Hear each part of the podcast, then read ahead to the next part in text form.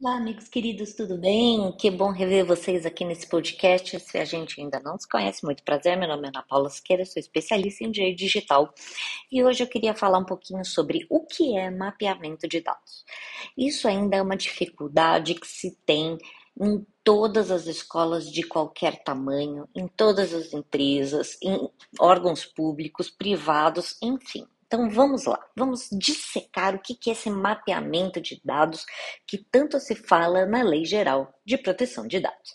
Então, esse nome mapeamento de dados, se você pega aí uma consultoria que quer aparecer, que quer aparecer, sabe, que quer impor, sabe, colocar uma pressão em você, ele pode falar data mapping, ele pode falar data flow, pode falar inventário de dados, mas tudo isso é mapeamento de dados tá certo? Que é o que? É um documento essencial quando você está no processo de adequação das normas de proteção de dados. Pode ser da Lei Geral de Proteção de Dados, pode ser da GDPR, que é da Europa, tudo bem? Então, essa planilha, o que, que ela. Essa planilha, esse sistema, qualquer coisa que o vale, o que, que ele tem que conter? Ele tem que refletir o caminho tá? Que toda a sua empresa percorreu ali, perseguindo esses dados pessoais que estão ali dentro, tá certo? Então, esse dado pessoal, ele entra por onde? Ah, ele entra pela recepção, ele entra pelas redes sociais. Então, é por, dentro desse mapeamento de dados, tem que estar todos os processos e todos os procedimentos por onde o dado pessoal transita. Você ainda não sabe o que é dado pessoal? Então, tá bom, deixa que eu te explico. Dado pessoal é toda informação que torna uma pessoa física identificável ou que ela pode ser identificada diretamente, tá certo?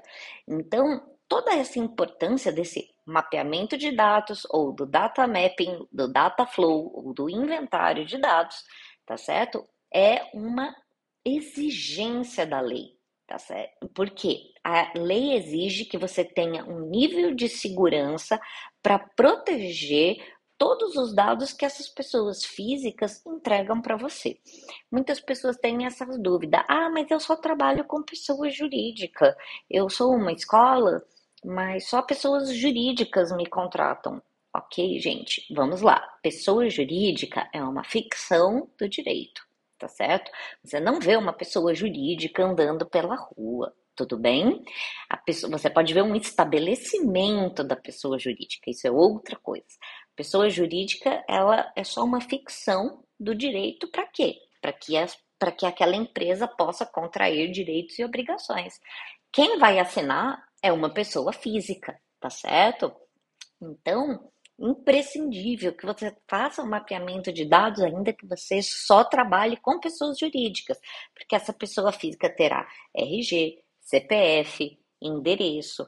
Muito provavelmente você vai pegar o contrato social dessa pessoa jurídica, e aí esse contrato social tem o quê? Dados dos sócios, certo? Então, por mais que os sócios também sejam pessoas jurídicas, amiguinhos, não tem problema nenhum. Essas pessoas jurídicas são representadas por uma pessoa física, tudo bem? Então você deve estar se perguntando qual é o principal objetivo desse mapeamento de dados. Então, se você quiser aqui uma parte um pouquinho mais técnica, eu vou te sugerir para que você leia o artigo 37 da Lei Geral de Proteção de Dados. Mas Resumindo, de uma forma bem simplesinha, o objetivo mesmo é fazer um diagnóstico, tá? Como se fosse um médico. É, é, é, é tá, que a língua até enrolou aqui, é diagnosticar a forma de como que a empresa lida com a privacidade e com a segurança da informação, tá? Não só dos clientes, mas das pessoas que você está prospectando, dos parceiros terceirizados, dos funcionários, das pessoas que te mandam currículo. E, meu amigo, se você tem menor aprendiz ou ainda se você trabalha com dados de menores de idade, você tem que fazer um mapeamento bem mais rigoroso, tá certo? Dá para fazer na planilha de Excel? Dá, tudo dá. É, só que realmente, se você tem muita informação, a planilha de Excel talvez te confunda um pouquinho. E às vezes é melhor você pegar um sistema que te auxilie nesse mapeamento de dados, tá certo? Isso não quer dizer que você não consiga fazer é, no Excel. Muito pelo contrário, tá? Se você pega uma pessoa, um programador bom de Excel, você consegue fazer um trabalho bonito, tudo bem? Mas quando você vai elaborar esse mapeamento de dados, tá certo? O que, que você precisa? Primeiro você precisa ver o tipo de dado, tá? Categoria do dado, é dado cadastral, é dado de transação, são dados especiais, são dados sensíveis, são dados trabalhistas. Então, isso aí que você precisa saber, né? E você vai descobrir tudo isso onde? No mapeamento de dados. Volume de dados. Você sabe quantos dados você recebe por dia ou que você já tem gravado aí dentro da sua plataforma? Seja ela virtual, seja ela aqueles arquivos gigantes de papel, né? Aí, escolas centenárias aí tem arquivos em papel de um monte. E tudo isso faz parte do volume de dados, tá certo? Não fica achando que isso é uma coisa que a lei é só para o dado digital. É para o dado físico também. Muita atenção nessa hora. Então você tem que ver quantidade de dados, a frequência de tráfego de dados online, diária, semanal, mensal, anual, o que é online, quer dizer, online eu já falei, mas e o que é dado em papel? Tudo isso precisa estar tá bem descrito, tá? Você também vai precisar colocar etapas de fluxo de dados. O que, que é isso? Você vai ter que descrever como que é feito esse tratamento de dados. Como é feita a coleta de dados? Como, onde que você guarda esses dados pessoais? Que é a armazenagem. Como é que você faz alterações, modificações? Como é que você enriquece esses dados? Tá? Você não está comprando planilha, pelo amor, né? Por favor, tá? Não faça isso, não faça isso. Como é feito esse processamento de dados? Você tem um programa que faz esse processamento de dados pessoais? E aí, como é que você segmenta esses dados? Vamos lá, aqui na parte da segmentação você vai ter que tomar muito cuidado. Por quê? Porque não pode ter discriminação. Uhum, tem vários detalhezinhos aqui. E também, você transfere esses dados de forma internacional? Pensa só, se você, o seu servidor é no Google, Microsoft, Amazon, é, existe sim, esses dados não estão aqui no Brasil. Muito provavelmente os dados estão fora do Brasil tá certo? Então, é por isso que você precisa ter essas etapas de fluxo de dados. E, finalmente, a última etapa do fluxo de dados é o quê? O descarte, como que esses dados são destruídos.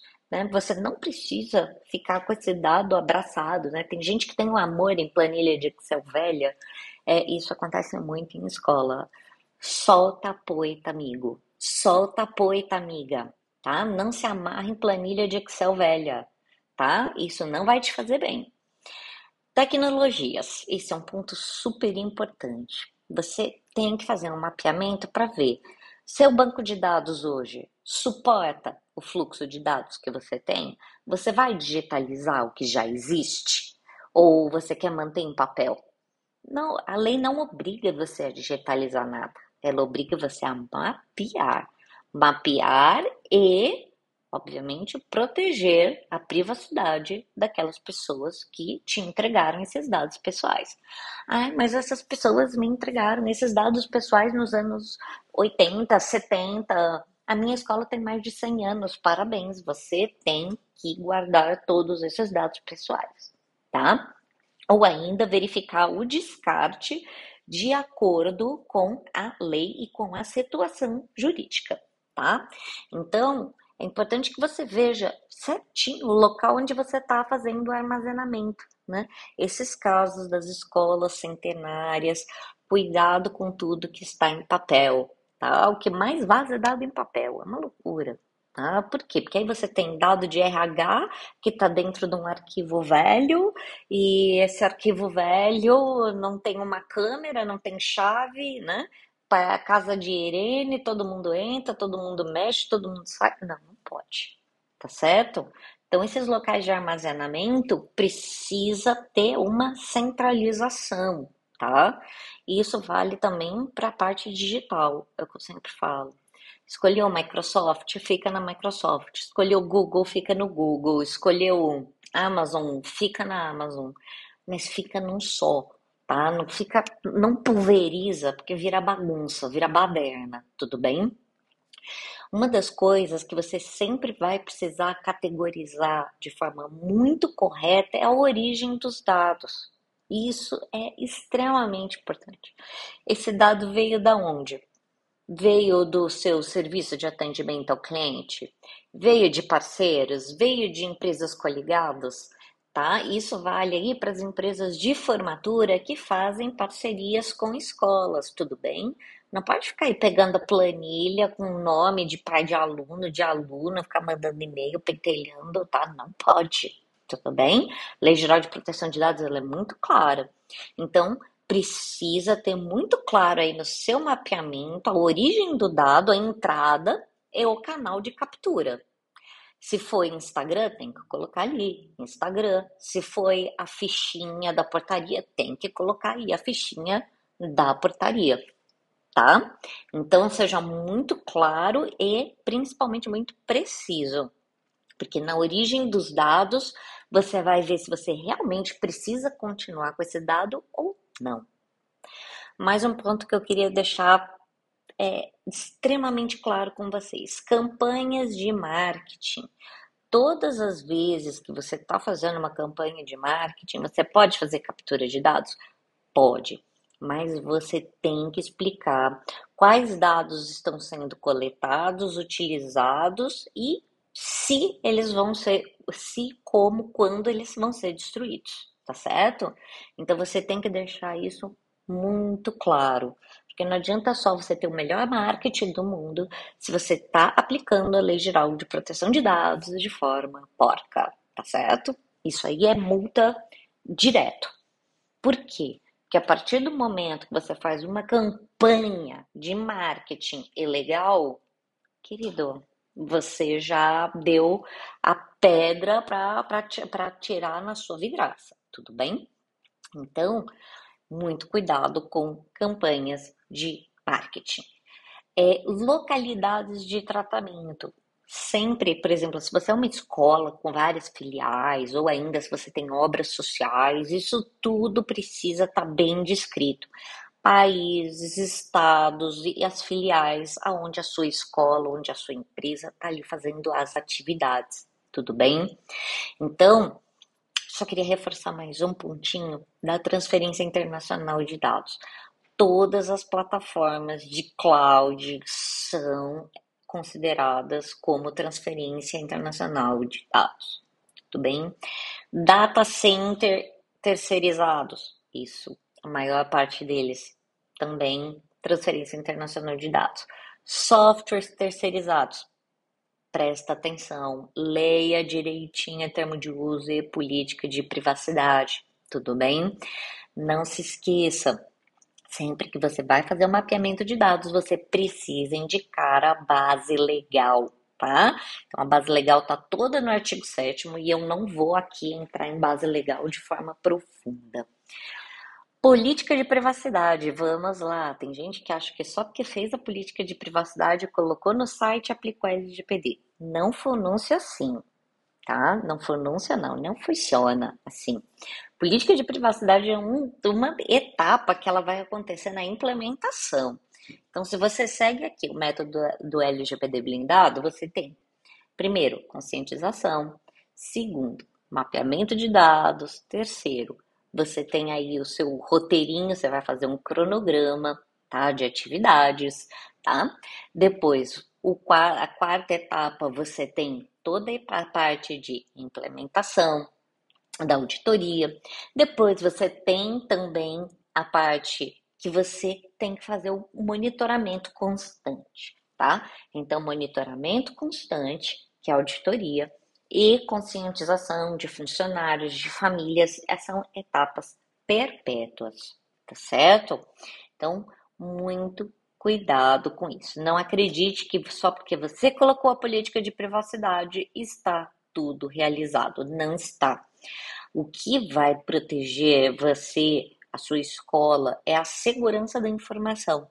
Ou seja, existe escola 100% segura? Não existe. Não existe empresa 100% segura. Não existe banco 100% seguro, tá certo?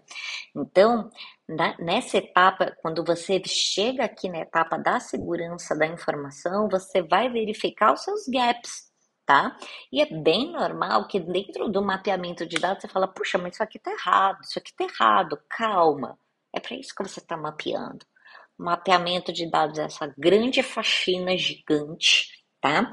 Que vai te ajudar a deixar a sua escola mais segura e os dados pessoais seguros. 100% seguros? Jamais. Obviamente, mais alguma segurança é melhor do que segurança nenhuma tá? Então, o direito dos titulares de dados, você sempre vai ter que avaliar o quê? Se o fluxo permite que o titular do dado pessoal exerça os direitos dele previstos. Então, de acordo com as plataformas que você tem hoje, traduzindo.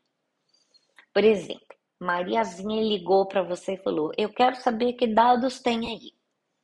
Aí você olha e fala: Ah, Mariazinha não, nem tá matriculada aqui que se dane. E faz egípcia. Não pode, gente. Precisa ter uma resposta. Resposta imediata para falar que, olha, tenho esse esse dado e vou fazer uma pesquisa mais profunda, né? E uma resposta imediata que é até 15 dias. Não pode fazer egípcia. E escola, infelizmente, infelizmente, tem essa mania de não responder. Prestador de serviço e pessoas que viam currículos. Não faça isso, tá? Se você pegou só isso de todo esse podcast cumpridão, mas feito, obviamente, com muito amor no coração, aprenda. A segurança do titular de dados sempre em primeiro lugar. Por quê? Porque senão você vai pagar um preço, tá? Tudo na vida tem uma escolha e uma renúncia. Então, com base nisso, você, quando você escolhe aplicar a lei, você vai ter que renunciar a algumas coisas que você já vem fazendo há milhões de anos, tá certo? Então, era só isso que eu ia pedir para que você tome esse cuidado, para que você não tome multas milionárias.